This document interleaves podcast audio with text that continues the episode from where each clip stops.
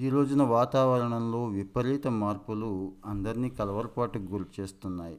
అడవుల నరికివేత గనుల తవ్వకం శిలాజ ఇంధనాల వాడకం పెరగటం వంటివి మన పర్యావరణాన్ని తీవ్రంగా దెబ్బతీస్తున్నాయి. ఈ తరుణంలో భూమిని రక్షించుకునేందుకు సమిష్టిగా సాగాలని ఈ కర్బన ఉద్గారాలను కట్టడి చేయాలని కాప్ ట్వంటీ సిక్స్ సదస్సు వేదికగా ప్రపంచ దేశాలు ప్రతిజ్ఞ అయితే చేశాయి. రెండు వేల డెబ్బై నాటికి ఈ కర్బన ఉద్గారాల విడుదల తొలగింపును సమతుల్యం చేయాలి అని మన దేశం కూడా లక్ష్యంగా పెట్టుకుంది. తాజాగా విడుదలైన ఒక నివేదిక పర్యావరణ పరిరక్షణ విషయంలో మన దేశం మరింత ఒడివడిగా అడుగులు వేయాల్సిన అవసరాన్ని తెలియచెప్పింది. అమెరికాకు చెందిన ఏల్ కొలంబియా విశ్వవిద్యాలయాలు విడుదల చేసిన పర్యావరణ పనితీరు సూచి నూట ఎనభై దేశాల జాబితాలో భారత్ అట్ అట్టడుగున నిలిచింది.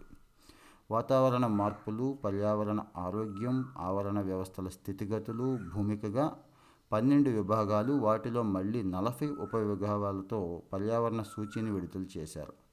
ఆయా అంశాల్లో వేరువేరుగా మొత్తంగా మార్కులు కేటాయించారు. అందులో మొత్తంగా పద్దెనిమిది పాయింట్ తొంభై స్కోరుతో ఇండియా అడుగు బాగాన నిలిచింది.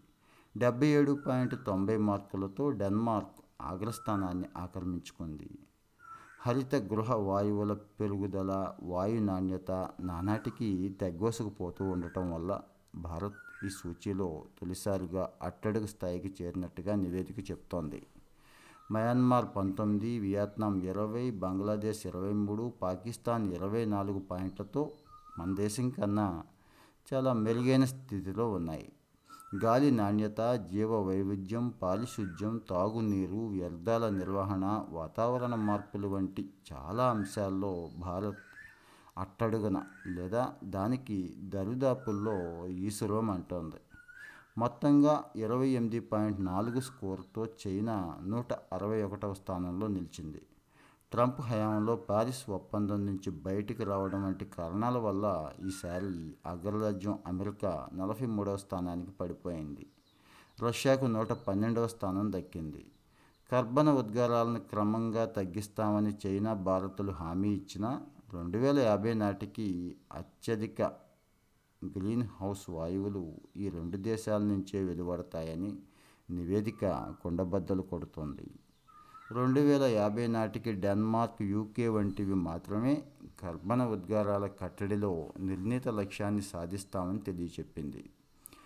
ప్రపంచంలో అత్యంత కాలుష్యభరితమైన ముప్పై నగరాల్లో ఇరవై ఒకటి మన దేశంలో ఉన్నాయని అధ్యయనాలు చెప్తున్నాయి. వాయు కాలుష్యం రెండు వేల పంతొమ్మిదిలో దేశీయంగా సుమారు పదిహేడు లక్షల మంది ప్రాణాలను తోడేసింది అని లాన్సెట్ తన నివేదికలో చెప్తోంది. నీటి కాలుష్యం కారణంగా ఆ ఏడాది మన దేశంలో ఐదు లక్షల మంది బలైపోయారు.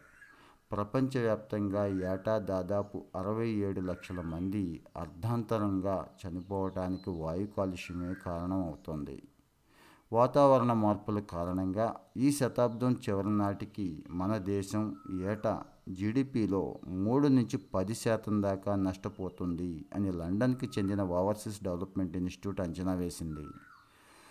రెండు వేల నలభై నాటికి దేశీయంగా పేదరికం మూడు పాయింట్ ఐదు శాతం మేర పెరగవచ్చు అని విశ్లేషించింది కూడా.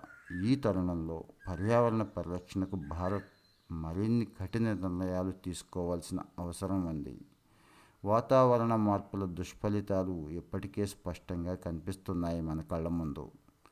వేసవిలో విపరీతమైన ఉష్ణోగ్రతలు ప్రజలను ఠారెత్తిస్తున్నాయి. వర్షాకాలంలో కుండపోత వానలతో అకస్మాత్తుగా వరదలు విరుచుకుపడుతున్నాయి.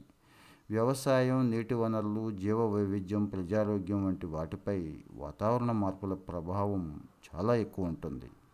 ఈ ఏడాది అధిక ఉష్ణోగ్రతల వల్ల మన దేశంలో గోధుమ దిగుబడి కూడా గణనీయంగా తగ్గిపోయింది. భూతాపం కారణంగా ధ్రువ ప్రాంతాల్లో మంచు గత ఐదు వేల ఏళ్ళలో ఎన్నడూ లేనంత వేగంగా కరిగిపోతోంది అని అనేక అధ్యయనాలు హెచ్చరిస్తున్నాయి. దీనివల్ల సముద్ర మట్టాలు పెరిగి తీర ప్రాంతాలు కడలి గర్భంలో కలిసిపోతాయి. ఇప్పటికే ఆంధ్రప్రదేశ్లోని ఉప్పాడ వంటి చోట సముద్రం నానాటికి ముందుకు చొచ్చుకొస్తుంది. అనేక ఏళ్ళను కబళించింది కూడా. ఈ ఉత్పాతాలను నివారించాలి అంటే శిలాజ ఇంధనాల వాడకాన్ని తగ్గించి పునరుత్పాదక ఇంధన వనరుల వైపు అందరం మళ్ళాలి. అటవీ విస్తీర్ణాన్ని ఇంకా ఇంకా పెంచుకోవాలి.